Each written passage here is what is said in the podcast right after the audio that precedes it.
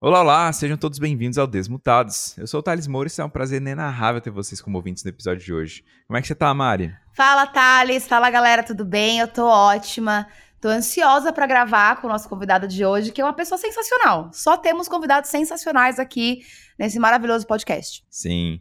O nosso convidado de hoje é o Lucas AP, que inclusive eu vou perguntar para ele de onde que vem o AP, porque eu, eu acho que eu não sei essa informação.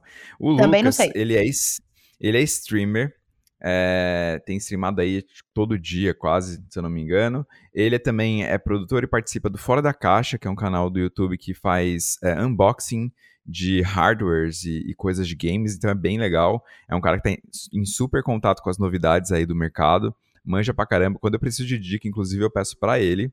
E, enfim, ele vai contar aí a trajetória dele, como é que ele foi parar nisso, nesse universo de streamer. Ele também faz a parte comercial de influenciadores de games e tudo mais. Então é um cara super conectado com, com esse universo. Tenho certeza que vai inspirar a galera pra caramba. Então vamos pro episódio?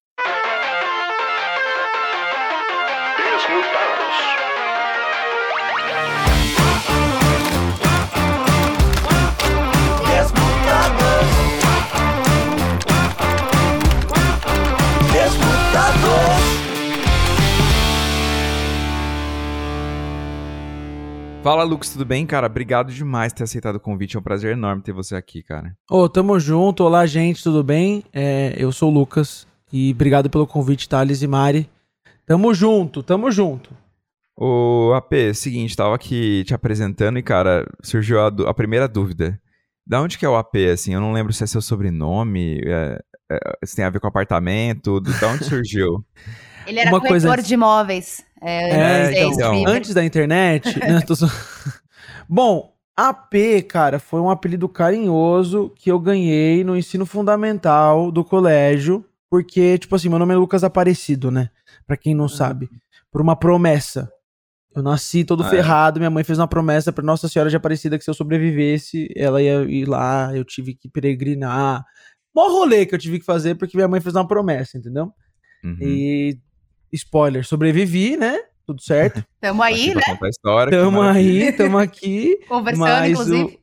Exatamente, mas o AP, ainda bem que foi um amigo meu que, falou, que me chamou de AP, velho, no, no, ensino fundamental, por causa do aparecido, do A e do P. E eu sou muito grato a ele até hoje. Vi, não, um beijo no seu coração, cara, porque, tipo assim, tinha tudo para dar errado, tinha tudo para ser Sidão, Cido, uhum. Cidinho. É, então, mano, ele mandou um AP, eu acho extremamente estiloso, você entende? Então virou nome. Total. É aqueles nomes de, de famoso da Globo, aqueles nomes comerciais, sabe? Parece que, tipo... até que foi de propósito, entendeu? Parece é. até que foi o que inventei, mas não foi.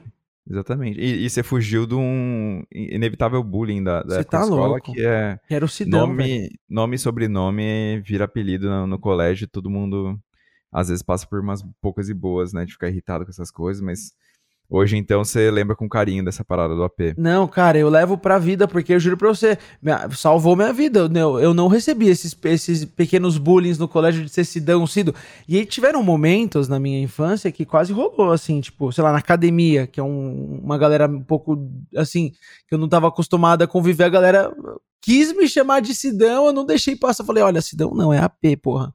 Uhum. E, e também, cara, tem outra, tem muitas coisas, mas aí tem uma última que eu. Uma, uma trivia sobre mim. Eu fui federado em frisbee. Tá? Quê? É, eu, que legal. Eu, eu participei é. da Federação Brasileira de Ultimate Frisbee, que é um esporte muito legal. Aliás, procurem saber que é muito foda. Aqui massa. no Brasil o cenário não é tão grande assim, mas, tipo assim, no Canadá bomba muito, por exemplo, o Ultimate. Uhum. Enfim, quando eu jogava, o meu apelido era Maria. Porque por algum motivo alguém achava que meu nome era Lucas Maria Aparecida. Não era nem zoeira, era alguém achava isso. uhum. Alguém achava isso assim, fielmente, aí me chamavam de Maria. Eu falei, beleza, eu sou Maria, tamo junto, vamos aí. O nome da minha mãe é Maria, tá tudo certo, mas rolou isso. Tudo, é. tudo por causa do Aparecido, entendeu? Uhum. É, você deve ter contado a história, né, que você falou da sua mãe, e aí o pessoal associou e não dissociou mais do, da, da Aparecida, né? Total, me chamavam de Maria, porque achava que o meu nome era Lucas Maria Aparecida. Ah, e não era nem zoeira. Eles achavam mesmo. Isso que eu fiquei mais impressionado quando eu falei, ô oh, gente, por que vocês me chamam de Maria? Tudo uhum. certo. Tipo, a gente era os ornitorrincos ousados, era o nome do, nosso, do meu segundo time. E eu era um ornitorrinco com um lacinho de Maria, tá ligado? Era muito boa a minha camiseta, eu gostava. Mas, tipo assim, eles achavam que era Maria, tudo bem. Tudo bem. Ah, mas enfim, hoje é o Lucas AP. E, bom, você usa esse nome para comercialmente e tudo mais, né? Tava contando aqui, você hoje tá streamando, né? Você streama todo dia, é isso? Cara, eu, eu falo pra galera que assim, é live todo, todos os dias, menos nos dias que não tem live, entendeu? Ah, Porque entendi. aí eu me privo de um compromisso, né? Olha, esse lance das streams tá sendo uma parada muito recente ainda, apesar de completar é. um ano é, mês que vem, março uhum. agora, vai completar um ano, porque eu comecei na, na quarentena. Eu não conto esse ano da quarentena como um ano inteiro. Não foi, é mentira, tá ligado? É um ano meio. É um parênteses, né? É, é um ano meio bizarro. É um blur foi. na nossa vida. É um blur, assim. Eu nem vi passar. Tava, pra mim é todo. A gente tá no mesmo dia, tô sentado aqui e tudo mais. Então começou como uma parada na quarentena pra eu me. Tava com muito tempo ocioso. Então, tipo assim, antes da quarentena, minha vida era muito mais agitada. Durante a semana tinha três para estreia de filme, dois eventos para ir e não sei o que, e rolava muitas coisas, né? É, antes da pandemia. A galera que trabalha com isso e é de São Paulo sabe. A gente se encontrava, né? A gente se encontrava. A gente encontrava. Exatamente. Então, tipo assim, Tinha eventos. É, a gente ia lá e apertava e abraçava as pessoas sem ter medo, entendeu? Fazia stories. É, fazia stories. Aqui, amigos. Oi, meninas. Encontrei aqui o Lucas AP no evento. É. Exatamente. Então, Saudades. tipo, essa a minha vida era mais assim antigamente, né? Há um ano atrás. É, antes da pandemia, era mais nessa, nessa pegada. E aí, como eu tava em casa, com bastante tempo ocioso, eu tinha tudo aqui.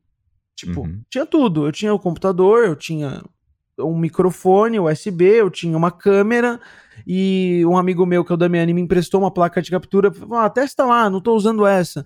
Então, tipo uhum. tipo assim, foi só um dia que eu liguei o, o X no Y e, e abri uma live, assim, entendeu? E foi muito legal, Sim. porque porque foi onde eu me descobri, sinceramente, assim, falando. Foi onde, foi onde eu, eu consegui me, me descobrir, entrar em contato com a minha comunidade, entendeu? É, Começar uma comunidade por aí e, putz, hoje as coisas são pautadas a partir da live, sabe?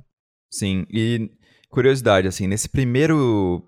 Não sei se você vai lembrar exatamente do primeiro dia, mas nos primeiros dias de live, acho que são os mais difíceis para o streamer, né? Você já tinha um público anterior a isso, então eu imagino que não tenha rolado aquele dia zero da live onde tinha, tipo, só você online. Uhum. Mas como é que foi esse comecinho, assim? Como é que foi trazer esse público? Da onde que ele, da onde que você trouxe ele? Era, enfim, seguidores do Instagram? Por que, que da onde veio essa comunidade que você trouxe para as lives e como é que funcionou esse comecinho? É, eu, eu falo, né? Tipo, a galera é exatamente isso, Thales. A galera vem me perguntar: ah, P, quero começar a fazer live, e aí? Como é que eu faço? Tal, não sei o quê. Eu falo, olha, gente, eu tenho. Eu tô um, um, pontinho um pouco fora da curva, porque sim, eu já tinha uma galera que me seguia das minhas redes sociais. E também eu sempre fui presente em vários canais do YouTube. Já fiz parte de muitos canais mesmo, assim. Todos os pipocandos, eu trabalhei lá quatro anos, então eu já tenho vídeo meu que eu apresento, tinha série minha no Pipocando, até no Pipocando Games também, já tem vários vídeos que eu fiz com o Damiani e com vários outros amigos meus, entendeu? Então, tipo assim, Sim. eu era meio que um easter egg ali da internet, tá ligado? Se você parar pra pensar, eu era um easter egg, assim. o Robert, Tecnica, né? é, tecnicamente, você já tinha o mais difícil de conseguir, que é um pouco de público, né? Um público ativo já, que é quem quer criar conteúdo geralmente começa do zero, ninguém sabe quem é a pessoa, só a mãe e os amigos seguem. E de certa forma você já tinha a faca e o queijo na mão, porque você sabia como fazer e tinha pessoas que te acompanhavam por conta de tudo que você já fazia, né? Exatamente, exatamente. É, mas, eu, mas ó, mas se a gente voltar quase 10 anos atrás, também comecei do zero.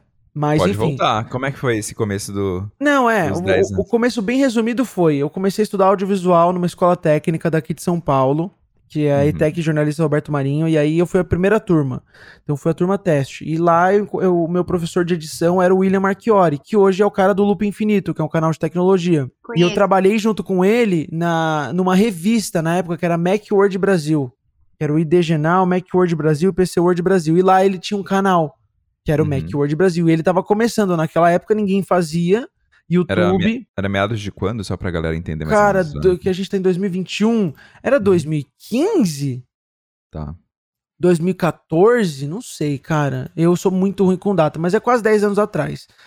É, então, o, eu conheci ele, papo vai, papo vem. Depois de algum, alguns anos estudando na ETEC, alguns semestres, eu consegui um estágio lá junto com eles. E aí, no dia que eu entrei na empresa, o, o cara que fazia, que era apresentador junto com ele, saiu. Tá. No mesmo dia, o cara saiu na sexta, eu entrei na segunda. Ele falou, velho, você vai ter que aprender. Eu falei, vamos aí. E foi aí que eu comecei, entendeu? Meu, minha... Aprender a, a apresentar. Apresentar, apresentar vídeo. Tá. Exatamente. Aí eu comecei Porque a... a... escola técnica era mais de edição de vídeo, era isso? Era, uma escola de edição, hum. produção, é, direção, tudo relacionado à produção audiovisual, né? É, e aí ele dava aula de edição uma das matérias que eu tinha na edição, mas ele me. Ele, eu consegui um emprego junto com ele e eu consegui entrar lá e eu ia fazer estágio mesmo, sei lá, editar uns vídeos, escrever algumas coisas, sei lá o que eu ia fazer. Ele falou, Nessa época, você nem pensava assim em, em, games, era, era mais pela audiovisual que estava indo, era isso? Total, total. Era mais pelo audiovisual. E, mas eu queria trabalhar com YouTube, entendeu? Isso eu já sabia. Eu comecei ah, a fazer produção audiovisual porque eu queria trabalhar com YouTube. Mas você queria tá. trabalhar fazendo gameplay ou alguma coisa assim, ou você queria atender pessoas que faziam conteúdo? Não, não, produção. Eu, eu desde pequenininho minha mãe tinha câmera, minha mãe tinha câmera VHS em casa, velho. E aí minha mãe fazia, filmava os aniversários, eu achava aquilo mó legal uhum. e pirava super naquilo. E mas nem foi esse o motivo, na verdade, que eu entrei na ETEC. Depois que eu entrei na ETEC, comecei a estudar câmeras antigas, tá ligado? Eu falei, cara, minha mãe tem uma câmera. Acho que isso estava meio no subconsciente. Mas o lance é que eu segui um youtuber gringo, brasileiro, chamado Mystery Guitarman. Eu não sei se vocês lembram dele. Lembro. Não. Ah, então, conheço. olha que maravilhoso, entendeu? Eu falei disso esses dias com alguém, o pessoal, ah, eu não conheço. Falei, como você não conhece? Mas beleza. O cara, ele foi um dos precursores, assim, do YouTube de efeitinho de vídeo, sabe? Dividir em dois, colocar dois dele no vídeo, trabalhar uhum. com fundo verde. Ele fazia uns videozinhos de três minutos toda semana. E o que me intrigava é que ele morava nos Estados Unidos, ele falava português, eu não entendia aquilo direito. Falei, caralho, entendi, ele é brasileiro, mora lá. Uhum. E, e, ele sempre postava os behind the scenes, né? Os por trás das câmeras, assim, dos vídeos. E foi aí que o bichinho do audiovisual, assim, da produção de conteúdo pra internet, num geral, me picou. Falei, meu, quero trabalhar com isso. Uhum. E aí, no terceiro ano, a galera lá, ah, eu vou fazer medicina, ah, eu vou fazer tal vestibular. Falei, velho, eu vou fazer uma ETEC aqui, que eu meiava junto com o terceiro ano e foi dali que começou. Aí eu conheci o Will, aí eu fui mais para essa parte de tecnologia, também falava um pouco de games lá, mas era bem voltado para tecnologia. Pulei uhum. de vários canais, trabalhei em vários canais e hoje estou aqui, entendeu? Mas enfim, esse começo na live não foi do zero zero, entendeu? Sim, veio trazendo esse público que você foi construindo desde aquela época. Exatamente. Então, tem uma galera que sempre me seguia, eu sempre curtiu meu trabalho e tudo mais, então foi. Eu acho que a primeira live que eu fiz, assim, bateu umas 40, 50 pessoas, assim. A primeira vez. Eu fiquei um pouquinho em choque. Eu falei, meu Deus do céu, quanta gente. É... Uhum. Então, foi legal, mas é muito difícil. É muito difícil você trazer as pessoas de uma plataforma para outra, né? Isso eu, eu senti uma grande dificuldade. Mas no momento que eu tava ao vivo na Twitch, muitas pessoas começaram a me, a me achar lá, entendeu? Ah, você é o cara que não sei o quê. Ah, você é o cara aqui. Ah, você é o cara do Fora da Caixa. É, tô aqui agora, entendeu? E, e, e foi mais ou menos assim. Não tive o dia zero. Tive uma sorte que não tive o dia zero, mas. Sim. Mas Bacana. foram anos de trabalho para não ter o dia zero nas lives. Com certeza. E, e, nessa trajetória, assim, quando é que as coisas meio que se uniram, assim, sabe? Tipo, Rio Negro, Solimões, os games com, a com audiovisual, você ligou as duas coisas. Como é que era o seu histórico de games? Tipo, Cara, como é que isso né, culminou nesse trabalho aí? Vamos lá, meu histórico de games, tá? É... Uhum. Eu fui extremamente viciado em MMORPG certo? Tá. Eu joguei dos, muito Maple. Meus. É, eu joguei muito Maple Story, cara. Era um MMORPG da Level Up 2D tosco que ninguém jogava. Que ano que jogou isso, mais ou menos? O cara tava no segundo ano do colegial, é 2011, 2010, 2009, eu acho. Tá, por aí. Por aí, né? Na época que a Level Up bombava. Eu lembro que eu juntava o dinheiro da. Minha mãe me dava 2,50 pra comprar um salgado no colégio. Eu juntava os cinco dias da semana. E na sexta eu ia na banquinha, comprava uma, uma revista de cash da Level Up por 10 reais e passava o final da semana inteiro jogando. é, mas eu sempre fui muito de jogar jogo online, assim, por exemplo, esse MMORPG que é o Maple Story, gastei alguns anos da minha vida e muito dinheiro nele também. É, joguei Panguá, cara, que é tipo um jogo de golfe online, muito legal, meio de anime, assim, uma parada. Também joguei muito Panguear. Tipo, esses, do, esses dois foram os jogos que, que me marcaram. De uhum. console, assim, pensando em jogo, de console e tudo mais, eu joguei muito Super Nintendo, na época é. que meu irmão tinha o Super Nintendo. Seu irmão mais velho. Meu irmão mais velho, exatamente. Ele tinha, então ele deixava jogar. Eu joguei muito, muito Super Nintendo mesmo. E aí, depois, na, na evolução dos consoles, é... meu irmão não teve o PlayStation 1, a gente não teve o 64. Pulou direto pro PlayStation 2. E aí eu joguei muito, eu jogava muito jogo tipo assim, Guitar Hero, eu gostava muito de jogar. E meu irmão era o cara que zerava os jogos, eu não tinha muita paciência, tá ligado? De sei lá, pegar um God Deixar. of War e zerar, assim. Eu achava meio, ai, pá. Eu preferia ficar upando meu boneco no, no Maple Story, entendeu? Eu achava mais divertido.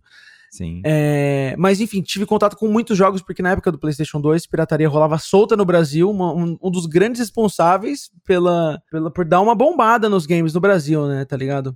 Goste Sim. ou não, certo ou errado, foi, foi o responsável, né?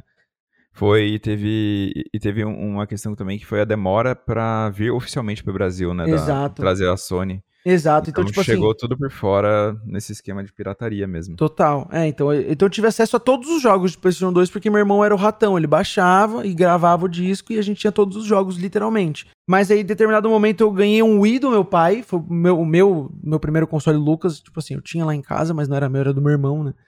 Então joguei muito Wii, muito mesmo. E depois pulei pro Nintendo Switch. Então, tipo assim, hoje, ah, AP, você prefere Xbox ou PlayStation? Cara, eu prefiro o Nintendo Switch de longe, assim, disparado. Dá pra você jogar com mó galera, é mó legal, mó divertido. Você leva para qualquer lugar, entendeu? E, e uniu num momento que, tipo assim, eu, quando eu comecei a fazer live na, na, na Twitch, né, tipo, a Twitch sempre foi uma plataforma de games e eu sempre tive ligado com games, não nesse sentido do tipo, ai, nossa, meu, mas qual que é a sua gamer tag? Quantos jogos você zerou? Eu nunca fui. Mas eu sempre joguei, tá ligado? Mas eu sempre joguei muito mesmo, assim. Do, do tipo assim, no segundo ano do colégio, eu chegava do colégio de manhã, pegava o prato de almoço, sentava na frente do computador e jogava o dia inteiro, literalmente, tá ligado? É... Chegou no momento que, tipo assim, eu falei, poxa, deixa eu me redescobrir por mim Thales e Mari. Por mim, eu tava jogando Maple Story na Twitch até hoje, mas assim, não ia dar pra, não ia ter gente assistindo, tá ligado? Sim. Não ia ter ninguém assistindo. Então, tipo assim, eu fui me adaptando. Um jogo que eu gosto muito, e é por mais engraçado que isso possa parecer, um jogo que eu gosto muito é Minecraft, cara. Sei. Eu gosto demais de Minecraft, eu acho um jogo incrível. Eu acho um jogo muito foda, tipo, é um bunkerzão aberto que você pode fazer o que você quiser. Então, tipo, joguei bastante Minecraft. Eu sempre joguei CS também, o Thales sabe, a gente fazia corujão antes da pandemia, tá ligado? Sim. É, joguei também na época de Lan House, CS, então é, aí foi um pouco mais pro, pro Valorant, mas eu tento também fazer uma coisa na Twitch que é desvincular um pouco de ser só games e fazer uma coisa mais trocação de ideia, uma coisa mais diferente, assim. Até tentei fazer isso para tentar se destacar um pouco mais, assim, não não se destacar nesse sentido, mas tipo se descolar um pouco desse universo para tentar alcançar uma galera diferente, assim. E, e, e no, na minha concepção tem dado bem certo, sabe? Uhum. Legal que você colocou isso, porque eu vejo muitos streamers é, seguindo ondas, né? Então, por exemplo, lançou Valorant, Valorant é o jogo da hype. Uhum. Não, você não vê streaming de mais nada, só tem Valorant quando você abre a Twitch. Aí depois lançou Cyberpunk só tem stream de Cyberpunk. E eu acho natural que os streamers se preocupem em estar tá mostrando o que é mais relevante naquele momento. Uhum. Então faz parte. Mas também tem uma galera que é super da contramão, né? E, Sim. E você, como é que você vê isso, assim, de às vezes se render a uma tendência, mas também sem deixar esse seu lado, tipo, seu único, Total. Pra não ser mais um streamer, né? Enfim. Não, isso é muito bacana. Tipo assim, eu não conhecia nada de Twitch até um ano atrás. Literalmente. Nada. Absolutamente nada. Eu não acompanhava. Eu não sabia como é que funcionava. Tá ligado? É, era só um nível um pouco a mais das pessoas que não sabem da existência. Eu já sabia da existência, já tinha um aplicativo baixado, mas eu não assisti, não tinha o costume de assistir lives, né? Depois que eu comecei a, a fazer live, sempre como, quando eu embarco alguma coisa nova, eu fico estudando isso, né? Então, segui um monte de canal, segui um monte de canal gringo, comecei a olhar e entender esses hábitos de consumo, entendeu? E, e uma coisa que eu entendi logo no começo é que, tipo assim, se a pessoa ela come, começou a acompanhar a live, ela vai acompanhar a live, tá ligado? Ela vai passar o dia inteiro assistindo live porque virou o que acontece comigo, cara. Eu hoje em dia, eu juro pra você, eu mal assisto YouTube, eu só assisto YouTube para as coisas que eu procuro saber então, tipo assim, assisto muito vídeo de tecnologia gringo, coisas que eu vou em busca de no YouTube. E menos que o YouTube me entrega, sabe? Apesar do YouTube, do YouTube funcionar super para entregar esses conteúdos para você, né? Que você às vezes você não quer nada e você clica lá e começa a assistir um monte de coisa. É, mas hoje eu, eu, eu uso o YouTube muito como on demand, assim, das paradas que eu quero assistir que normalmente é voltado pra tecnologia.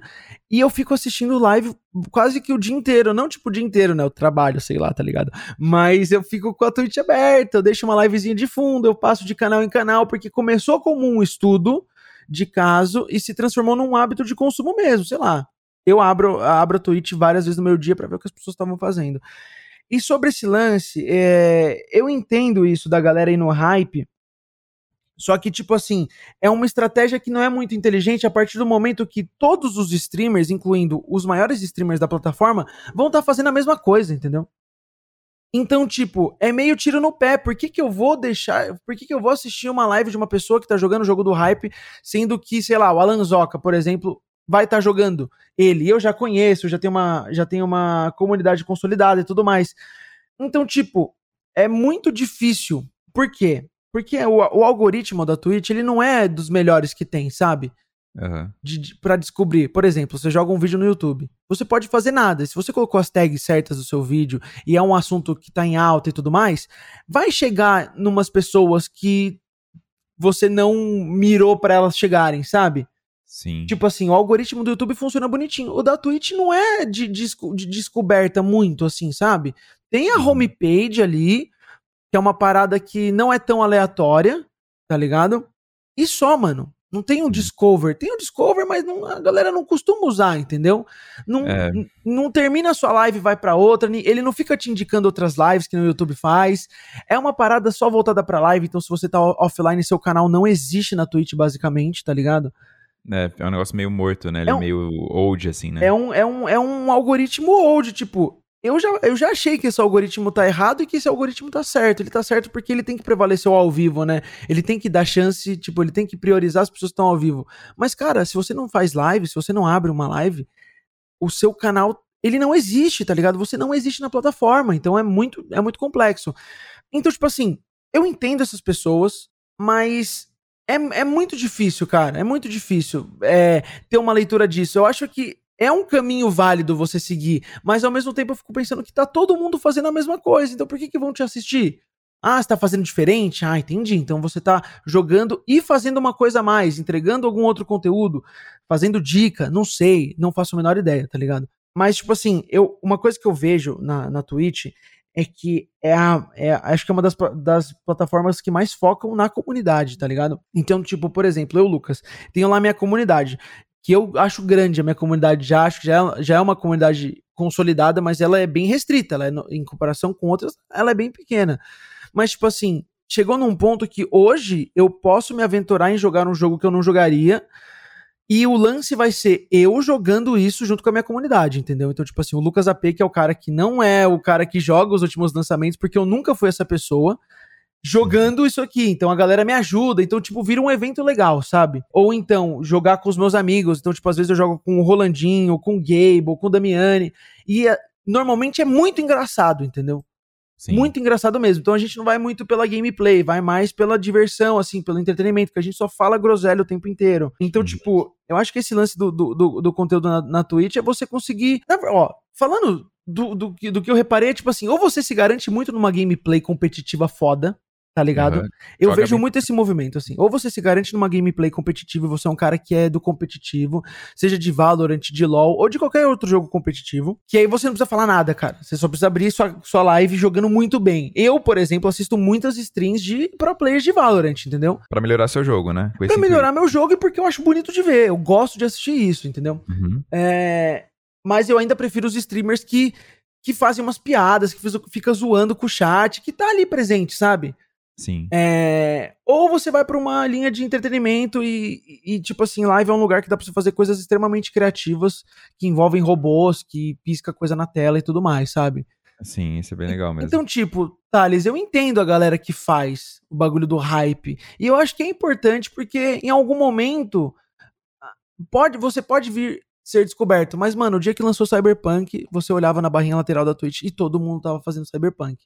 Então, Exatamente. se você é uma comunidade que tá para ser descoberta e provavelmente a pessoa que te assiste divide a atenção com outros canais, É... Então, tipo, se você abrir live 7 horas da noite jogando Cyberpunk no dia do lançamento, meu filho, tá ligado? Uhum.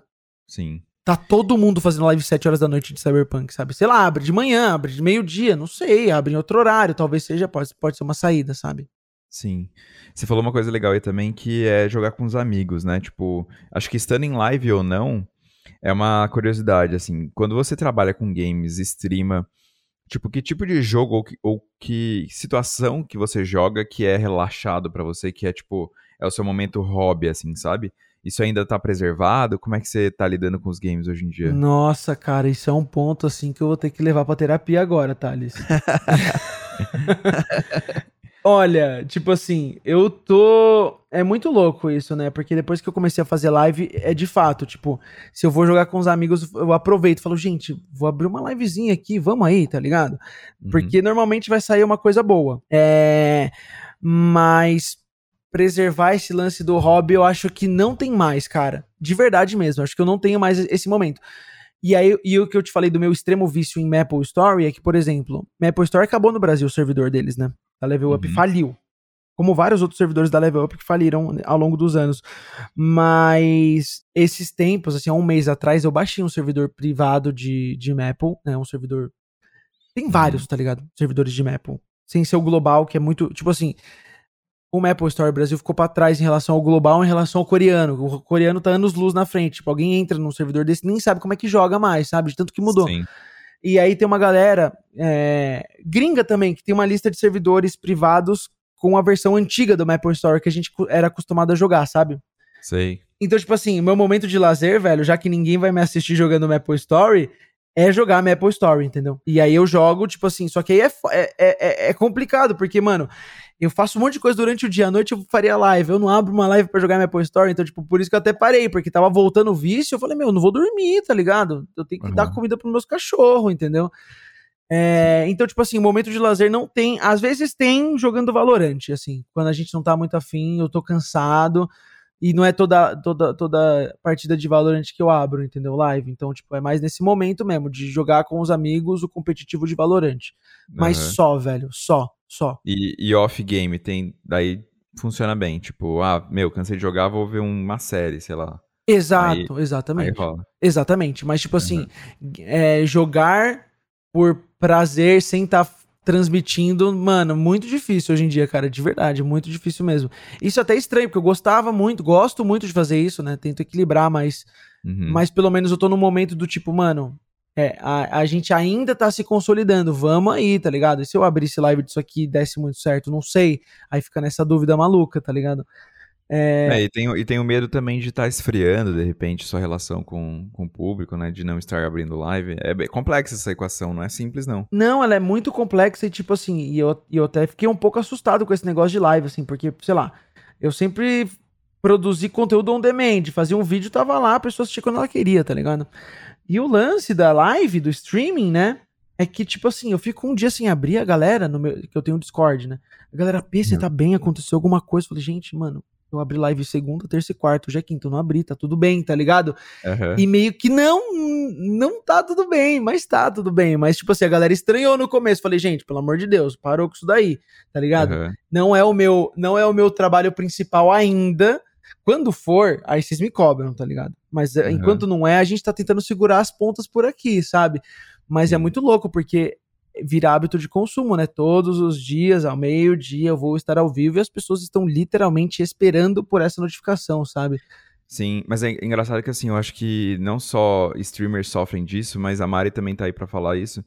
Cara, é a mesma relação que o público tem com a gente no Instagram, seja você famoso ou não. Uhum. Cara, se você tem o hábito de postar stories todo dia, Vai a Mari, não, a Mari, por exemplo, não postar o café top dela de manhã para ver o que acontece. A galera vai mandar mensagem perguntando se sabe? É uma coisa que até os gurus de Instagram, né, que é o que mais tem agora na internet, é guru, guru do Instagram, eles sempre falam que você tem que criar uma rotina é, no, no, no, seu escopo de postagens, né?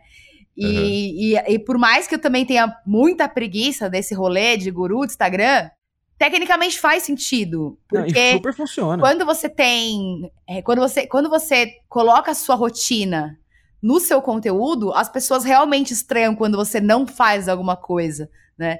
É. E até que se você, eu não sei se, se vocês já perceberam esse tipo de coisa, mas é, alguma, algumas vezes que eu não consegui postar porque tava, meu, cheia de trampo e tal, no dia seguinte que eu não postei nada, até teve mais, mais visualização, porque parece que as pessoas, nossa, ela não fez nada, e ela apareceu, ah, nossa, tá bom, ela tá bem. Eu, tipo, mais é. gente vendo que, que você tá ali, sabe? Você tá maluco, Sim. cara. É, é muito louco isso, porque, tipo, é, é o lance dos gurus, eu só tenho preguiça desse rolê. Mas é que faz sentido as técnicas, de fato. Essa, por exemplo, faz muito sentido. Mas, mano, eu até, eu até zoo a galera. Falo, gente, eu não postei story porque eu tava trabalhando, não é nem zoeira mesmo, assim, tá ligado? Sei lá, eu tô tentando resolver um projeto gigantesco que envolve 300 vídeos por semana. Tipo, se eu tô numa reunião de 7 horas e eu não almocei, tá ligado? Uhum. Tipo, né? Enfim, é muito louco isso, né? E tem que pesar, porque, tipo, por exemplo, já a Alice, minha namorada, por exemplo, ela é a mesma coisa. Tipo assim, se a Netflix anunciou que vai ter a quinta temporada de não sei lá o que, às 10 da manhã e 10 e 15 Alice não postou no Instagram dela, as pessoas começam a falar: Alice, você viu? Alice, uhum. você viu? Tá tudo bem, tá tudo bem, porque ela criou essa rotina de sempre dar esse breaking news, entendeu? Uhum. Uhum. Então, tipo, a galera vê lá. E, mas, tipo assim, eu até entendo no, no lance do Instagram. Mas na live, cara, é que se você não faz a live, não tem um storyzinho depois na é, Twitch, tá ligado? Uhum, Exato. É você ao vivo, mano. É. Então, tipo, hoje mesmo, hoje, dia 25 do 2, hoje é quinta-feira, eu prometi ontem à noite, falei, gente, hoje cedo, 8 horas da manhã, eu tô ao vivo. Dormi! Não Sim. deu! É. E tá tudo bem, né? E tá tudo bem, sabe? Na próxima vez, você deixa a live rolando a madrugada inteira Coloca não, acordando. Gente. Não, mas esse é, um dos, esse é um dos próximos passos, né? Porque, tipo assim, depois que eu comecei, eu comecei a fazer live na zoeira. E todos os dias eu falava, gente, é na zoeira isso aqui, tá?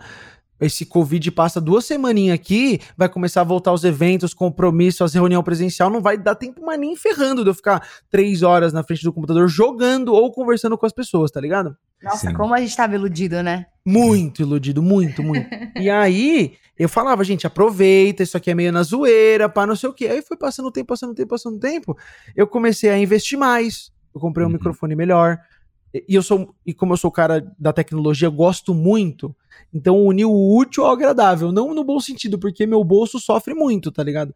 Mas assim, eu tá gosto girando muito... a economia, Lucas, pensa assim. Meu, eu gosto muito de tecnologia, Mari, muito, muito num nível assim que é quase assim, eu gosto tanto, tanto, tanto. Tem coisa que eu compro que eu não vou usar, mas é que eu gosto de de olhar e falar, meu Deus, uma pessoa pensou nisso aqui, isso aqui é tão incrível, sabe? Assim, eu gosto, eu sou, eu sou, eu sou essa pessoa, desculpa.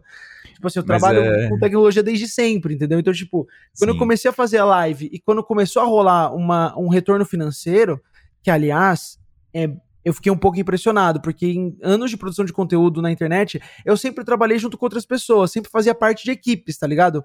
Uhum. E sempre me sentia melhor assim né? Ao invés de seguir por um lado mais independente, eu sempre tava junto com alguém produzindo conteúdo. E sempre que eu tentava fazer, tipo, sei lá, um canal independente no YouTube, não dava grana, tá uhum. tá ligado? Cara, em Sim. um mês e meio de Twitch eu tava ganhando dinheiro deles, tá ligado?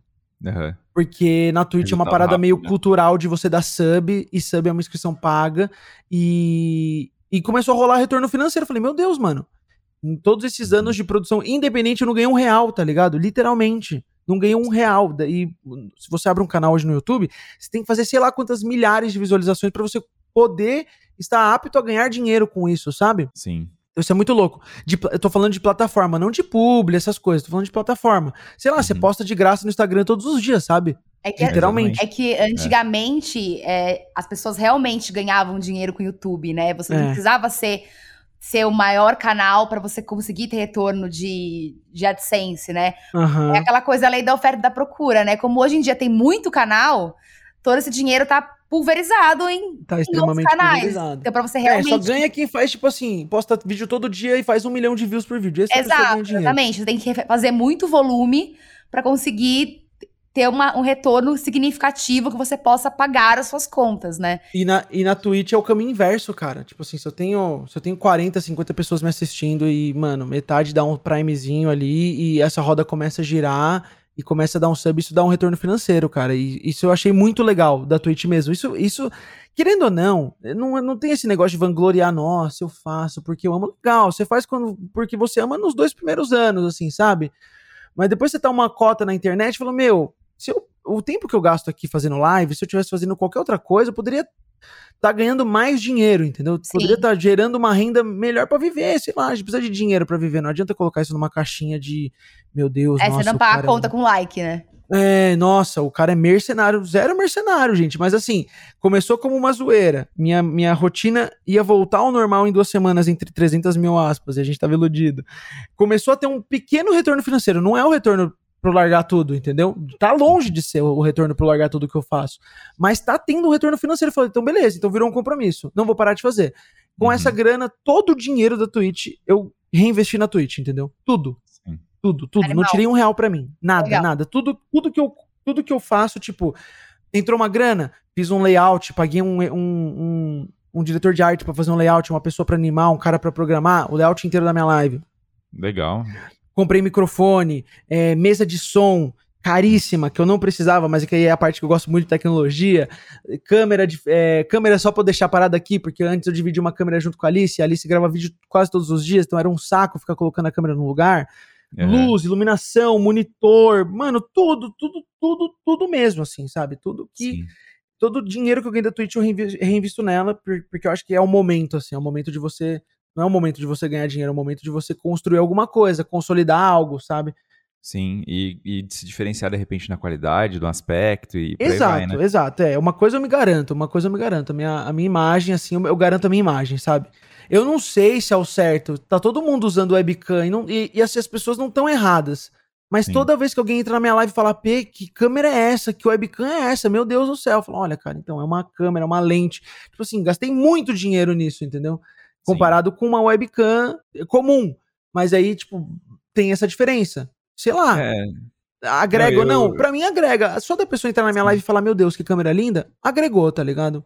É, eu, eu acho que te, passa um pouco da sua identidade também, por exemplo. Você também tem a, a, sua participação no Fora da Caixa, trabalha com hardware, manja de hardware, as pessoas sabem disso talvez elas até tenham alguma expectativa com relação a isso Total. quando vem a sua live. Então, assim, você pode ser o Whindersson Nunes que começou com sabe, nada, assim, a câmera pixelada, mas o conteúdo era fudido. E aí ele tá onde tá.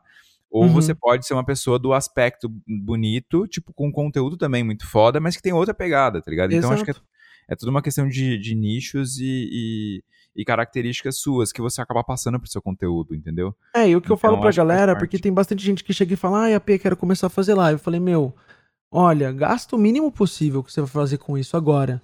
Pega uhum. o que você tem, seu celular, se você tem um iPhone, ele vira webcam em, em dois tutoriais no YouTube, um e meio, tá ligado?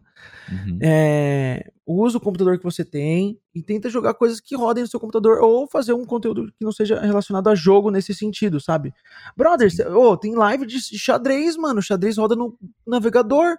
É, é, é importante que as pessoas saibam que elas não precisam ter todos os equipamentos não. top para começar a fazer. Se você Exato. quer começar a fazer, se você quer mesmo, dá para você adaptar de, de, acordo com as suas necessidades, como até o Thales citou do Whindersson, que tinha um celular simples e virou o que virou. Então, é, claro que tem um investimento em devices, é muito legal e, enfim, e enriquece muito conteúdo, mas não tem que ser uma limitação. Você pode começar como você puder e depois você vai, só vai. Não, total, tipo, você não precisa do, do, É o que eu falei.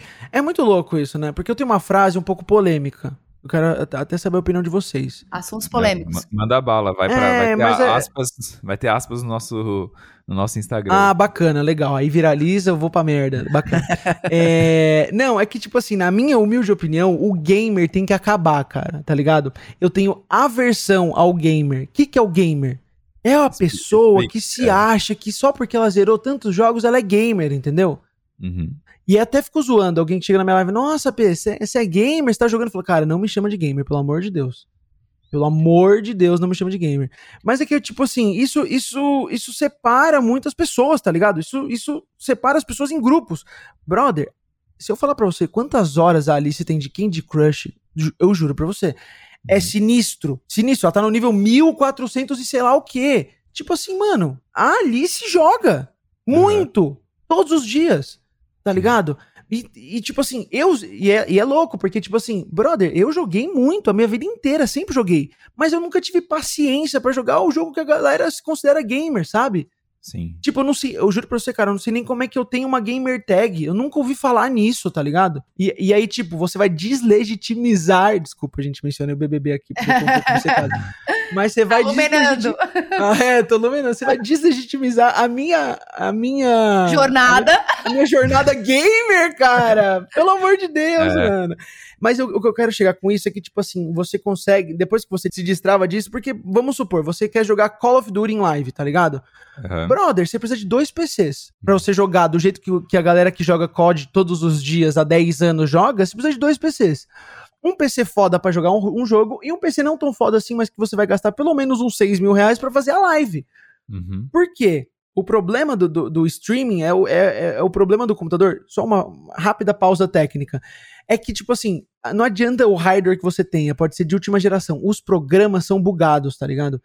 Se você tá jogando alguma coisa que pega bastante processamento da, da placa de vídeo, mesmo você tendo uma placa de vídeo de última geração, gastando, sei lá, 30% da placa de vídeo, você uhum. abre o OBS, que é o programa mais comum que a galera usa para fazer live, o OBS é mal otimizado, entendeu? Com Windows. Uhum. E buga tudo. Você perde FPS, você perde desempenho, esquenta muito, sei lá, tá ligado? Uhum. Então, Sim. tipo assim, se a pessoa fica com essa, não, porque o cara é gamer mesmo, o cara é do competitivo de COD, e se eu for fazer live, eu quero fazer live de COD, meu Deus, e não, preciso de comprar um computador de 10 mil reais. É o que eu falei, mano. As pessoas estão jogando xadrez na Twitch. Uhum. Tá ligado? Sim. Xadrez é um jogo de navegador, mano, literalmente. E, tipo assim, tem gente com milhares de pessoas assistindo jogando xadrez. E isso começou a bombar por causa dos gambitos da rainha, tudo bem, mas tô dizendo já existia essa comunidade. Essa comunidade só ganhou mais visibilidade depois dessa série, entendeu? Que as, que as pessoas começaram a se interessar. Então, olha que caminho foda, cara, de você se diferenciar das pessoas. Sim, e tem outros jogos que não dependem de. que não são né, jogos tipo competitivos como FPS que demandam tanto, assim. Tem outras coisas, tem a galera que faz real life, né? Que é conversando, just chatting lá, que. Ah, não, total, tem outros formatos. Então, eu tô é. falando mais do gamer mesmo, do gaming. Tipo, uhum. Tipo, tem tanta coisa, cara, tanta coisa mesmo. Uma das o, minhas... mobi o mobile, né, que você mencionou também. O, o mobile é, é sinistro. É. O mobile é sinistro. Free Fire, sinistro. Esses dias, a live do. Acho que um. Eu não, eu não sei quem é, mas o cara tava fazendo um, um campeonato de Free Fire na live dele. Uhum. Tinha 500 mil pessoas simultâneas assistindo, cara. É, surreal, né? A live do, do, do, cara. Eu não lembro quem é, eu queria até saber quem é, porque eu queria mais saber sobre esse mundo. Mas assim, com o seu celular, a Twitch até tem no aplicativo dela uma parte beta de você conseguir transmitir a tela do seu celular pelo celular, entendeu? É, isso é incrível, porque abre várias possibilidades. Né? Exato, então você liga o seu celular na energia, tá ligado? E você consegue transmitir o jogo direto do seu celular. Tá em beta ainda, obviamente não é o ideal, mas tô dizendo, um, um, emuladorzinho de Free Fire, eu posso estar errado, mas é que muita gente joga em emulador também, tá, Alice? Tipo, é. tem uma galera que joga em celular, né? E uma galera que prefere jogar emulado no Android, é, emular um Android no Windows. Uhum. É, não me parece que precisa de grande processamento, entendeu? De um, de um notebook, assim, de um computador para você conseguir emular. E, cara, são várias saídas, entendeu? O mobile é uma saída fortíssima, assim. O Free Fire no Brasil é uma coisa gigantesca, gigante, gigante. A gente não tem nem noção, assim. E tem a questão dos casuais também, né? Que você falou da lista do Candy Crush, tipo, a parte aqui em casa também joga jogos de riddle, sabe? Que são de desvendar mistérios, assim. Aham, uhum, aham. Uhum. E assim, é isso. Você joga todo dia, você vai falar que a pessoa não é gamer. Tipo, ela só não é aquele estereótipo do gamer, sabe? De PC e ou de console. tudo. Ah, eu não gosto, é, velho. E, e, tento... e, e, platinou joguinhos. Tipo, isso é um estereótipo dentro do ga dos gamers, né? Que é um, um estilo de pessoa né, que gosta de jogar assim. Tem outros tipos de pessoa, e não tem como você falar que a pessoa não é gamer. É, mas sim, tem esse estereótipo, tem essa questão, e tem essa questão da comunidade de se, se separar nesses grupos, né? E Total. querer usar esses troféus, assim, do tipo, ah, não, ah, porque não, eu sou assim, eu sei disso, eu sei daquilo. Mas eu acho que realmente essa mentalidade de não apartar todo mundo é muito melhor, pô. Eu Sim. acho chato, mano. Acho pedante, acho que separa as pessoas de verdade, mano. E é, eu, tento sem, eu tento sempre trabalhar isso na, na, na, nas minhas lives, no meu conteúdo. Alguém entra e fala: Meu Deus, nossa, mas você joga assim desse jeito. Eu falei, cara, não, em nenhum momento eu falei pra você que eu ia jogar bem, cara. tá ligado? Em nenhum momento eu, você, tipo assim, eu me propus a ser um, um cara que joga Valorante no competitivo nunca, nunca foi a minha proposta. Então, tipo assim, você chegou de, de paraquedas, você não tá ligado.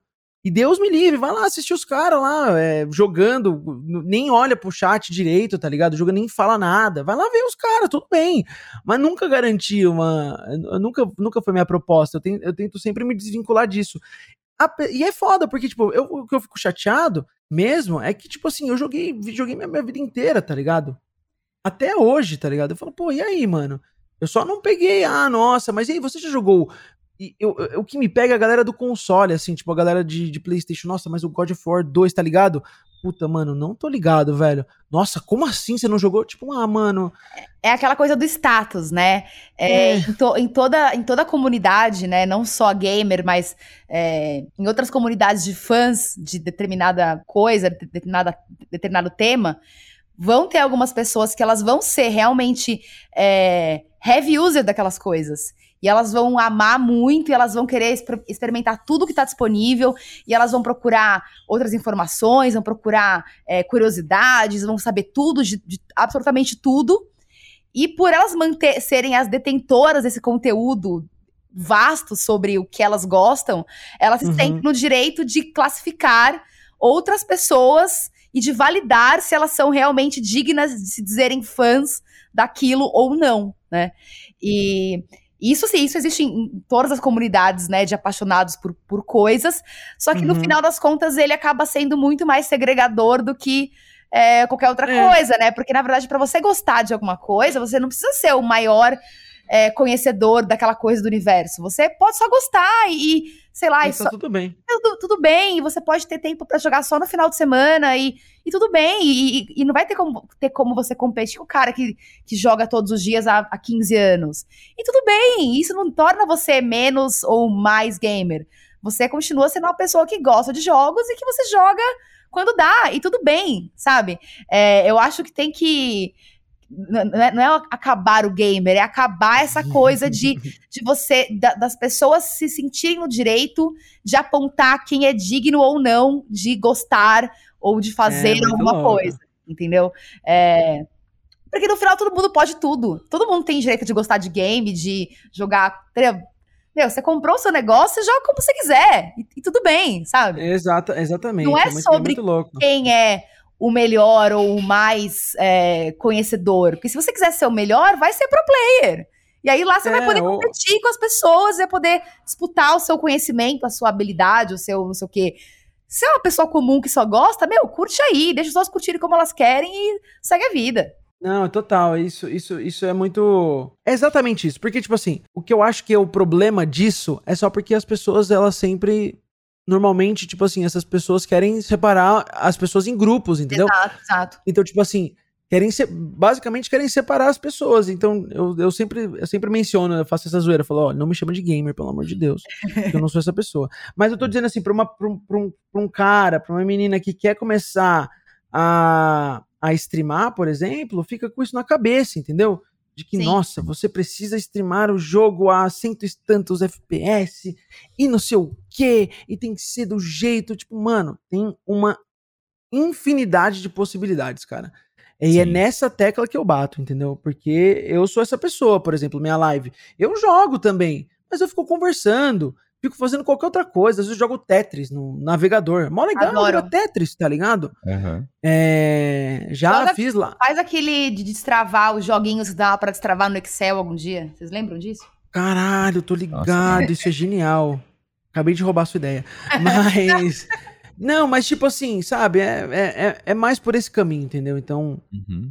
Não venha deslegitimizar a minha trajetória dos meus itinerários enquanto gamer casual. Exato, exato. O, o, o, AP, e na parte de, de produtor, assim, mudando um pouco de assunto, tipo, como é que é o seu trampo lá no, no Fora da Caixa? Tipo, como é, que é, como é que é ter contato com o que há de mais novo e mais da hora também de hardware? Você falou que você curte tecnologia, então imagino que deva ser animal. Mas como é que é propagar esse, esse conhecimento, tipo, esse as comparações que vocês fazem ali de hardware, uhum. ou mesmo só de fato de receber uma parada nova, aquele cheirinho de monitor novo com aquele plástico polha é animal, né? Como é que é esse trampo seu? Cara, é, então, eu, eu trabalho com tecnologia desde sempre, né? Então, fora da caixa, ele, ele, ele teve, sofreu um reboot pelo Damiani e pelo Rolandinho. Eu falei, gente, quero fazer parte disso, vamos aí. É, e hoje eu faço parte do canal, né? Eu cuido de todo o canal, basicamente, de, da parte de edição, não sou eu que faço, mas eu gerencio toda a equipe de thumb, edição, roteiro, cliente, tudo, e as gravações também. E em alguns momentos eu faço algumas, algumas, alguns quadros no canal. Hoje em dia divido bem com, com os, com os meninos os, as apresentações de alguns vídeos. E, tipo assim, cara, tecnologia é demais. O que eu fico triste, a única coisa que eu fico triste é que a gente não mora nos Estados Unidos. Porque é muito assim. Porque, tipo, o lance é, nos Estados Unidos lança e no dia seguinte chega na sua casa, entendeu? É, é desse jeito. Então a gente ainda tem um, um certo delay. Mas o legal de, de, de, trabalhar com tecnologia, pelo menos aqui no Brasil, e tendo a visibilidade que a gente tem e o reconhecimento que a gente tem, é que a gente consegue entrar em contato com vários produtos diferentes. Então, por exemplo, o monitor que o Thales falou, que o Thales ele veio falar comigo de monitor, ah, qual que eu compro e tal. A gente já testou vários, tipo assim, vários monitores 144 Hz no fora da caixa, é muito bom você poder ter a chance de olhar aquilo e comparar um com o outro, tá ligado? É, muito smartphone também que é bastante pesado, é, a, computador, notebook novo da Apple, é, console novo que a Sony mandou pra gente, mano, em primeiríssima mão mandou, mandou o PlayStation 5, tá ligado? Tipo, Sim. acho que a gente foi o primeiro canal a postar, se eu não me engano, porque a gente recebeu dois dias antes de todo mundo receber. É, então, tipo assim, é, é meio bizarro, assim. Eu, eu lembro do dia que eu tava vendo o PlayStation 5 pela primeira vez no Fora da Caixa, eu tava sem acreditar. Eu falei, meu Deus, cara, que louco. Eu vi isso aqui há um ano atrás, nos render mal feito. O pessoal falou que era feio, feio é o caralho, o bagulho é mal bonito, tá ligado? Então, uhum. tipo, é, é, é, muito legal, assim, é muito legal. O problema é só o meu. O, você tem que se, se, segurar, né? Você tem que separar o que é trabalho do que é do que você precisa, entendeu? Porque, tipo, ah, Sim. ah, não, vou comprar isso aqui para fazer vídeo. Tipo, mano, você vai usar o bagulho? É, você tem que se desapegar também das coisas. Coisa de tecnologia é caro, principalmente agora, com o dólar altíssimo, sabe? Sim. Mas, mas, putz, eu gosto e muito atualiza também, né? Atualiza. E atualiza a cada ano, a cada ano, é. ou um pouco menos, assim. É, mas as coisas atualizam muito rápido. Sei lá, smartphone lança novo de todos os topos de linha de todas as empresas, é um por ano. É muito uhum. rápido isso, cara. Mas assim, é, é, é, muito legal porque, tipo, e aí, e aí desce pra parte de games também, né? Putz, a gente teve acesso a basicamente todos os periféricos existentes no mercado, entendeu? Todos os headsets, todos os teclados, mouse, dá pra testar tudo. Então, tipo, é, é, é legal porque eu sinto que a gente consegue ajudar a galera a ter uma boa decisão de compra a partir do uhum. momento que isso aqui aqui no Brasil é uma coisa que é muito e isso é um ponto negativo, né? Por, por ser uma coisa que não é tão barata, não é barato. Tecnologia no Brasil não é barato. Nada é barato, tá ligado? É tudo caro. É tudo é. tipo assim, tudo, tudo que você vai comprar de tecnologia no Brasil, você tem que ter certeza do que está fazendo. Eu falo isso porque eu acompanho muito o cenário gringo, muito mesmo, o cenário de tecnologia dos Estados Unidos, assim. E é uma coisa tão. Eles falam de um jeito de tecnologia tão tranquilo, tá ligado? Que eu falei, uhum. mano, se eu, uso essa, se eu uso essa narrativa nos vídeos do Fora da Caixa, eu vou tomar. Eu vou ser apedrejado na rua. Por quê? Porque vira uma coisa de torcida, cara. Uhum. Pelo simples é. motivo de que é muito caro. Então, se o cara comprou, vou, vou, falar de smartphone, que é o que reina nisso. Se o cara comprou um smartphone Android, tá ligado? O cara comprou um smartphone Android. Ele falou: Nossa, é... comprei um smartphone Android. E você chega no, no canal e você faz um review do iPhone 11, 12 agora, o iPhone 12 Pro. Você faz um vídeo falando do, iPhone 12 Pro que ele é um puta de um celular, porque é ele é um puta do celular. Assim como o Samsung, acho que tá no, no Galaxy S21, se eu não me engano, também é um puta de um aparelho. É, mas você fala do iPhone, o cara, o cara fica bravo com você porque o celular custa 10 mil reais aqui, entendeu? Uhum. Então vira um negócio. Nem é sua. A culpa não é minha, tá ligado? Enquanto você vê é. os, os, canais gringos, é tudo 600 dólares, 700 dólares. Então eles estão comparando o celular de, de, vamos por um iPhone, de 999 dólares com um Samsung de 899 dólares. É 100 dólares de diferença, tá ligado? Uhum. Então ele consegue fazer essa comparação muito mais honesta, de falar, olha, o iOS entrega um pacote que que integra a, a questão do, do, do, usuário, do XYPTW, tá ligado? Ele consegue falar isso. Coisa que a gente não consegue, a gente não pode falar isso, não. Juro pra você, a gente é apedrejado, cara. Uhum. E é louco, porque vira uma coisa de torcida. Então, se o cara tomar uma decisão de compra de comprar um monitor da, daquela faixa de preço e você fala bem de um outro monitor que custa um pouquinho mais, o cara já fica tipo, não, mas como assim? Eu vi que os heads, os nanohertz, não sei o que, tipo, mano, calma aí, tá ligado? Uhum. Um, um, exemplo, teve um monitor que eu, que eu peguei no fora da caixa, que a gente pegou, é esse que eu tô usando, aquele que eu te indiquei. Esse monitor, a gente pegou ele bem na mudança de preço, tá ligado? Uhum. Ele era um monitor barato e ele ficou caro porque o dólar deu uma explodida. Bem nessa época. E o título do, do vídeo é Monitor Custo-Benefício. Uhum. Cara, as pessoas. Já não é mais, né? É. Não, e, e, ainda é, porque se você comparar com o outro que custava 2 mil, agora tá 5 mil, ele ainda é custo-benefício, entendeu? Uhum, ele continua um... sendo, ele só é mais caro. Só é mais mas caro. Ele não, ele não deixou de ser um, um, um, um monitor custo-benefício. Então, tipo, eu, eu afirmo isso num título, que o título tem que ser uma parada chamativa, tem que instigar as pessoas mesmo, esse é o papel do título e da thumb do vídeo. As pessoas falam, meu, você tá louco? Como assim? O, o monitor custa, sei lá, 1.500 reais, como é que isso é custo-benefício, cara? Sim. Eu falo, é então é me mostra. Eu, eu, eu, tipo assim, dá vontade de falar, então me mostra outras opções que tem tudo isso e custa isso daí. Não tem, uhum. tá ligado? É tudo Sim. muito mais caro. Então, obviamente, é custo-benefício. Em nenhum momento eu falei que o bagulho é barato. E é muito louco isso, tá ligado? E, é, e é, essa é a parte difícil, assim, de você conseguir medir. Porque você tem que meio que se fingir de tonto, tá ligado? Em, algum, uhum. em alguns momentos. Porque se você falar só a real. É caro, é. É, porque, tipo, e aí você fica meio nessa, mas é legal porque eu acho que, que fomenta esse, esse negócio de disputa entre, entre mercado, do tipo, ó, olha esse vídeo, a gente vai abrir esse produto, a gente vai testar esse produto e vocês vão saber a opinião da gente. Isso é legal porque a gente ajuda na escolha de compra das pessoas. Isso é bom pra gente porque a gente tem esse poder na mão e usa uhum. dele pra, né, pra gerar mais renda pro canal, fechar publicidade e tudo mais. Mas ao mesmo tempo, é só um pouco chateante porque não é do jeito que poderia ser, sabe? Não, a gente não tem acesso a tudo do, a partir do primeiro momento e a gente também tem, rola esse lance de torcida que é um lance meio tosco, tipo, sei lá, mano, você comprou um celular da marca X, aí agora você é um fiel escudeiro da marca X. Não, você só comprou o celular do bagulho. É, não precisa mas como defender pessoa... os caras. Né? É, mas como, mas como é uma coisa cara, essa pessoa ela tem certeza da compra que ela fez, entendeu? Uhum. Como um, um, headset aqui não custa 69 dólares, custa 699 reais, o cara ele pesquisou muito para comprar esse headset. E se a gente pega esse headset e fala, e fala putz, então, esse cabinho aqui é meio ruinzinho, ah, esse som dele é meio de lata, qualquer coisa assim, sabe? Tipo, no, no âmbito geral, a pessoa fica ofendida pessoalmente. É, porque meio que toca no, no poder de decisão dela, né? É como se, ela, como se você não estivesse ofendendo o produto, mas sim a capacidade dela de fazer uma boa escolha, né? É, e no status é social é... também, né? Tipo, como assim você tá dizendo é. que o fone que eu paguei 700 reais é, é um negócio ruim? Tipo, é muito é, louco isso, cara. É, exato. É muito louco. E, tipo, isso, isso rola muito no meio da, te da tecnologia que eu, que eu vim percebendo ao longo desses anos. Sendo que lá nos Estados Unidos é só mais um fone de 69 dólares, sabe? Sim. E, e tipo, os caras. E, e, você comprou, não gostou, devolve. Sei lá, tem 300 maneiras de você resolver um problema de um produto que você não gostou. Mas você compra esse tipo de produto também na esquina da sua casa, né? Total. Em qualquer Best Buy da vida, em qualquer Exato. Amazon da vida. É, aqui não, aqui, aqui é, é, difícil até o acesso. É, exatamente. Exato, você espera é chegar só a gente que dias. tem o um Mercado Livre em São Paulo que chega em um dia, ou no mesmo dia, tá ligado?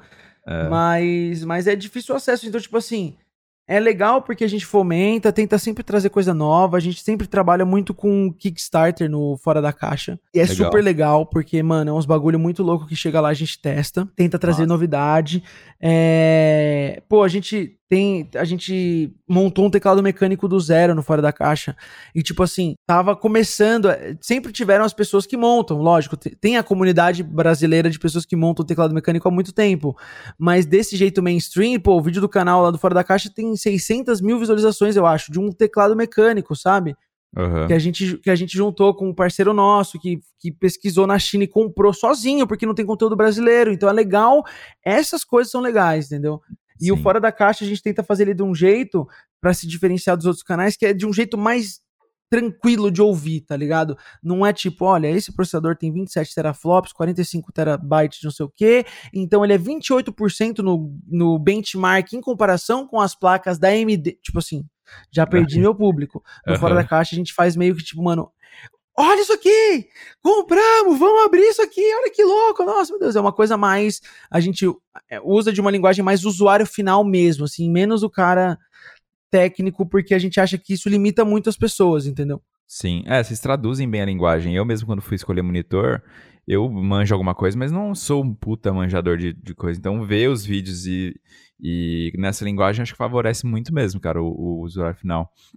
E, é e, e a P, assim, antes da gente ir pro, pro The Arcade, só conta, de repente, pro pessoal que tá ouvindo, se, se por exemplo, você fosse recomendar pra galera uhum. que tá uhum. começando, assim, sei lá, tá no colégio, tá mais ou menos naquela fase que você falou que estava escolhendo pelo técnico. O que, que você recomendaria pro pessoal que, de repente, quer trabalhar com o que você trabalha hoje? Para onde que essa, esse pessoal poderia trilhar, assim?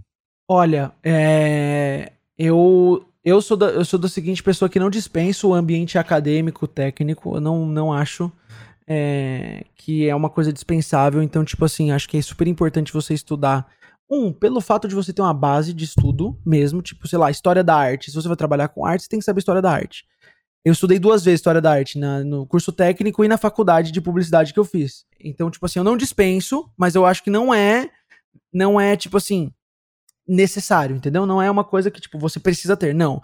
Mas, por exemplo, numa faculdade de publicidade, hoje em dia todo mundo que eu estudei tá no mercado de trabalho, a gente se conhece. Ponto final, já valeu a pena. Na, na parte de audiovisual, exatamente a mesma coisa. Todo mundo que eu estudei tá no mercado de trabalho, a gente troca job, algum chama outro pro job e vai que vai, entendeu? Então, pela rede de contatos e pela base de você saber o que você está falando, recomendo. Mas Entretanto, todavia, para fazer o, o, que eu faço hoje, tipo, sei lá, trabalhar com produção de conteúdo, com streaming, ou até mesmo com influenciador, nesse mundo assim de, de, de, de marketing para influência e, e produção de conteúdo, internet, velho. Internet. Tem tudo no YouTube. Ah, não sei como é que faz live. Assiste três tutoriais em português que tem ensinando como é que você faz uma live do celular, do notebook, do computador, de qualquer lugar que seja. Mandando pro Instagram, mandando pra Twitch, mandando pra não sei lá onde. É, não sei editar vídeo. YouTube, de graça, tudo de graça. Se você quiser ainda uma coisa mais personalizada, uma coisa dividida em aula, pega um curso legal de um, de um, de um, de um cara que você já segue, que você acha o conteúdo dele bacana, que vale super a pena. Tá tudo aí, entendeu? Tá tudo uhum. aí. Hoje a equipe que eu trabalho, é, entre editores e, e, e designers e, e, tudo, todo mundo é cria da internet, cara. Todo, uhum. todo mundo colocou a cara a tapa, fez as suas coisinhas, tem o seu canalzinho, sabe? Tem e, e tem a mão para editar, para fazer é, imagem, né? Thumbnail, animação, tem essa mão, entendeu? Uhum. E, e vamos supor, se você a quer forma ir como a internet democratizou total. Totalmente, to democratizou tudo, Mari, tudo, tudo, tudo. É, então tá a... tá tudo lá e de graça, cara. Exato. de graça. Na é minha época. O, o conhecimento de uma forma muito legal, né? É total, e na minha época, eu posso falar na minha época, porque tem jovens aí de 17 anos que já estão uhum. trabalhando, mas na minha época, quando eu tinha 17 anos, não tinha muito conteúdo em, em português para aprender. Então eu lembro que eu aprendi a editar e fazer feitinhos no After Effects por um site chamado Video Copilot, e era tudo em inglês. Então, tipo, hoje em dia, já temos muitos produtores de conteúdo de português em português falando sobre produzir conteúdo, entendeu? Então, tipo, é, é mais nessa linha, assim, sabe? E para streaming, só para finalizar, para streaming, se você quiser começar no streaming, cara, eu, eu, eu cheguei numa conclusão. As coisas para live custam caro. Tudo. Desde o PC, da placa de captura, da webcam, da mesa de som, do microfone, do microfone USB que não precisa de mesa de som, da iluminação, do teclado, do mouse, tudo. Tudo é caro. Tudo uhum. é caro. Muito caro mesmo, assim. É, eu comecei a investir nisso depois que eu comecei a ter retorno. Eu, a dica que eu dou é: tenta investir o mínimo possível, cara. Uhum. Para você poder garantir uma imagem de qualidade, você tem seu celular, e para você conseguir garantir um áudio de qualidade, existem 300 opções no mercado, entendeu? Então, tipo assim, não não precisa, não caia nessa, porque, meu, se você for investir 5 mil reais que seja, tá ligado? 10 mil é muito dinheiro para uma coisa que você não tem certeza nenhuma do retorno, sabe? Então, tipo, Sim. eu acho. E é o mesmo papo do YouTube. Quando me perguntam, ah, um canal na época, ah, e aí, como é que eu faço o canal? Cara, começa com o que você tem, é, tá no momento de investir. É... Pelo menos no, no canal você precisava de uma câmera só. Aqui a câmera é só uma das coisas se você quiser usar a câmera e não a webcam. Mas uma placa de vídeo hoje em dia, com dólar do jeito que tá, pra você rodar alguma coisa, tá bizarramente caríssimo. Então, Sim. começa com o que você tem e estude muito. Estuda a plataforma, vê o que os streamers fazem, entenda o que você curta. E é muito mais legal quando você fala de uma coisa que você realmente goste genuinamente. Aí fica tudo muito mais fácil, né? As pessoas se identificam rapidinho, tá ligado? Muito Acho que bom. é mais por aí. Que aula. Muito bom. É, vamos então agora testar o seu conhecimento do outro lado. É... Oh, oh, o gamer tem que acabar, Thales! É, fala. Mas é uma brincadeira legal. É pra, além de perguntas sobre jogos especificamente, tem perguntas sobre console, sobre é, jogos off também, é, tipo board games. Então, é uma brincadeira legal para você, enfim, pra gente saber dos seus conhecimentos e Vixe. brincar um pouquinho. Vamos então pro The Arcade.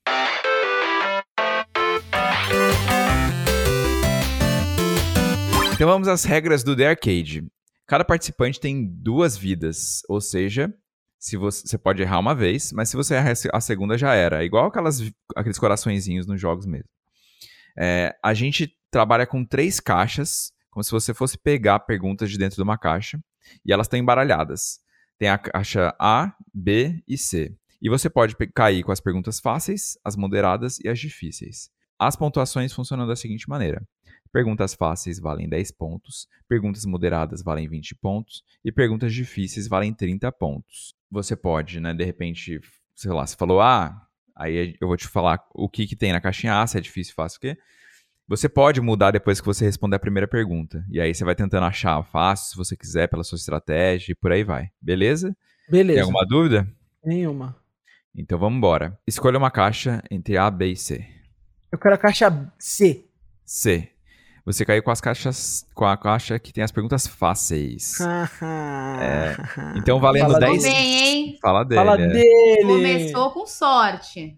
Mas vale menos. Então, enfim, tem que pensar na sua estratégia aí. Às vezes a galera já comemora que caiu nas fáceis, mas ali vai ter que fazer de 10 em 10 pontinhos. Veja bem. O AP, dentro da caixa de perguntas fáceis, a gente tem 16 perguntas. Então escolha um número de 1 a 16. Eu quero número 4. Número 4. Isso aqui realmente é easy. Easy peasy, lemon squeezy. É, qual é a desenvolvedora do League of Legends? Alternativa A, Riot. Alternativa B, Valve. Alternativa C, Epic. Alternativa D, Steam. Olha, cara, tô em dúvida. Tô brincando. Mas essa daí eu só sei porque eu comecei a jogar Valorant, eu juro pra você. Mas e é a Riot logo, Games. Aparece o logo Games. gigante ali, né? É, o Rito é, Gomes, a famosa Rito Gomes. Nunca fui LOLzeiro, mas tô ligado. Certa resposta. 10 pontos pro pé. Yeah. Olha aqui, olha aqui, olha aqui. Ah. aqui, ó. Pode dispensar o editor do podcast, tá? Eu tô editando ao vivo. Muito bom. É, AP, você pode continuar, obviamente, na caixa C, que são das fáceis, ou você pode arriscar mudar para A ou B, que aí podem ter as difíceis ou moderadas. O que você quer fazer? Eu vou para a caixa no, número A. Número A? Você caiu com as, com as difíceis. Não, quero ver, vai, vamos testar. Eu sou gamer, agora eu virei gamer, cara. Pra cima, né? Vamos é. lá. Na, nas difíceis a gente tem 11 perguntas, então um número de 1 a 11 valendo 30 pontos. Quero o número 7. 7. Uh, que ator de cinema inspirou os criadores de Mortal Kombat? Alternativa A, Jean-Claude Van Damme. Alternativa B, Sylvester Stallone. Alternativa C, Vin Diesel. Alternativa D, Chuck Norris. Cara, eu vou na alternativa A. Jean-Claude Van Damme? É. Alternativa correta. Aê! Acertei, caralho! Eu sabia, Acertou. velho! Você tá louco, você tá louco. Mais cara, assim, pro Lucas.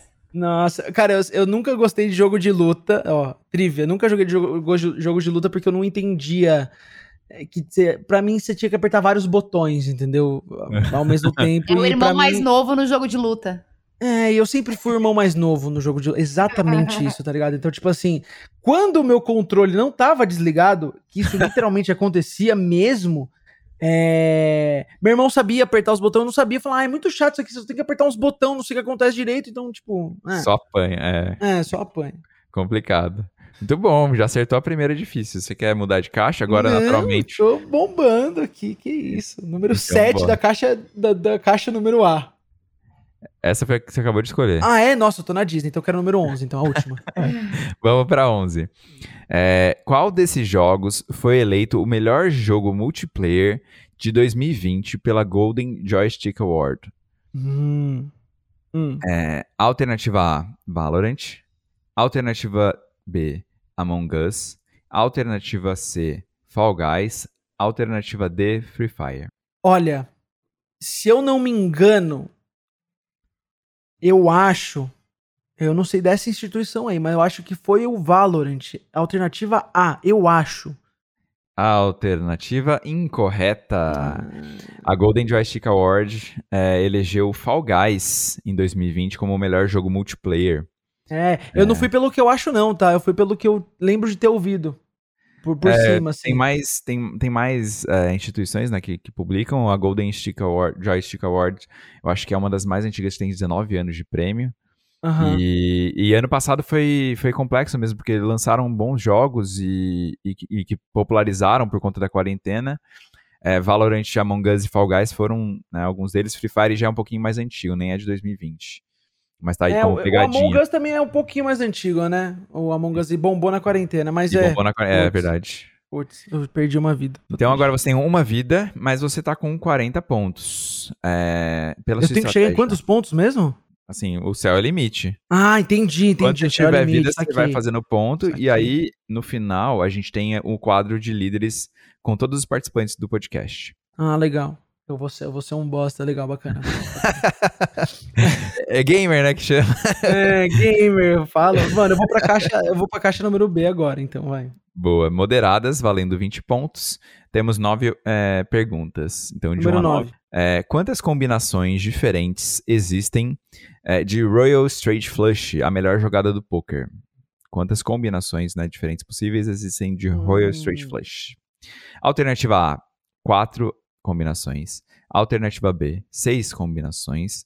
Alternativa C, 8 combinações. E alternativa D, 10 combinações. O, o Royal Straight Flush, eu sei porque eu jogo poker um pouquinho. É. Puta, qual que é esse? Esse é o. É o. Um, dois, três. Uma, duas. Ele tá próprio Nazaré nesse momento fazendo Exato, exatamente. Cara, é 4, 6, 8 ou 10, né? 4, 6, 8 ou 10. São 5 cartas. 12, 5. Ele tá fazendo as combinações ao vivaço aqui. Exato, exatamente. Eu acho que são 4, velho. Não, não, não é 4, não. Não, é, não pode ser 4. Uma, duas, três, quatro. Eu acho que são 6 combinações. Última resposta, alternativa B6? É. Alternativa incorreta. Ah, São quatro combinações. O, é, o Royal Search Flush é a jogada que todas as cartas são do mesmo naipe e vai de As, As Rei, Dama, Valete e ah, Ai, eu sou um burro, entendi a verdade. Então, então, basicamente, a pegadinha aqui é que, na verdade, é só falar a quantidade de naipes. De naipes, tem, é, exato. eu tava achando que era só de flush, entendeu? Ah, de flush de, tem mais. É, né? E... De cartas do mesmo naipe em sequência, não é isso? Eu tava confundindo com isso. É, esse é o Straight Flush. Que aí é o tem, de Eyes até o Eyes. Aí tem, é, tem até mais combinações que 10, se eu não me engano. Mas tá bom demais, mano. Fez aqui, acertou uma difícil de primeira, entendeu? Então tá tudo certo. É. Você terminou aí com 40 pontos, tá ótimo. Aê! Tá parabéns. E... é isso. E eu acho, desculpa, desculpa, desculpa. E eu acho que é o, é o que você falou também. É, a gente faz a brincadeira aqui mais pela diversão, mas é legal a gente também lembrar que tem isso, cara. Nem todo gamer precisa saber de tudo. Acho que é um bom recado, assim, pra gente passar, né? Eu já fiquei feliz de ter pergunta de poker, cara. Pra mim já, já, já teve o diferencial. Obrigado, Thales e Mari, pelos mimos, cara. Incrível. Muito bom. AP, suas redes sociais pra galera seguir, quiser achar seu trampo, onde te encontram, cara? Lucas APE em tudo. Twitter, Instagram, live, tudo é Lucas AP. YouTube, tudo Lucas AP. Só então, me procurar por lá. Joga no Google e sai clicando em todos os primeiros. Não, e o melhor é que eu, eu fiz um link da minha live, que é lucasap.com Live, L-U-C-A-S-A-P-E, live, já digita em qualquer navegador, você cai na minha página da Twitch. Chique. Muito bom. Chique. Coisa boa, recomendo. Mari, suas redes sociais? É, no Instagram, Mari, underline Gracioli, no Twitter, Mari Gracioli, tudo junto. Eu também sou Up to Thales em todas as redes. AP, cara, obrigado demais por ter participado, uma honra ter você aqui. Quando eu pensei no... Na, quando eu tive ideia do podcast, eu já, você já tava na listinha ali, antes da gente lançar. Ah, que então fofo, é uma honra. fico feliz. Ah, agora você me deixou você vermelho, avermelhado. Muito bom. Galera, até o próximo programa. Valeu, tchau, tchau. Tchau, gente. Beijo! O gamer tem que acabar. Brincadeira.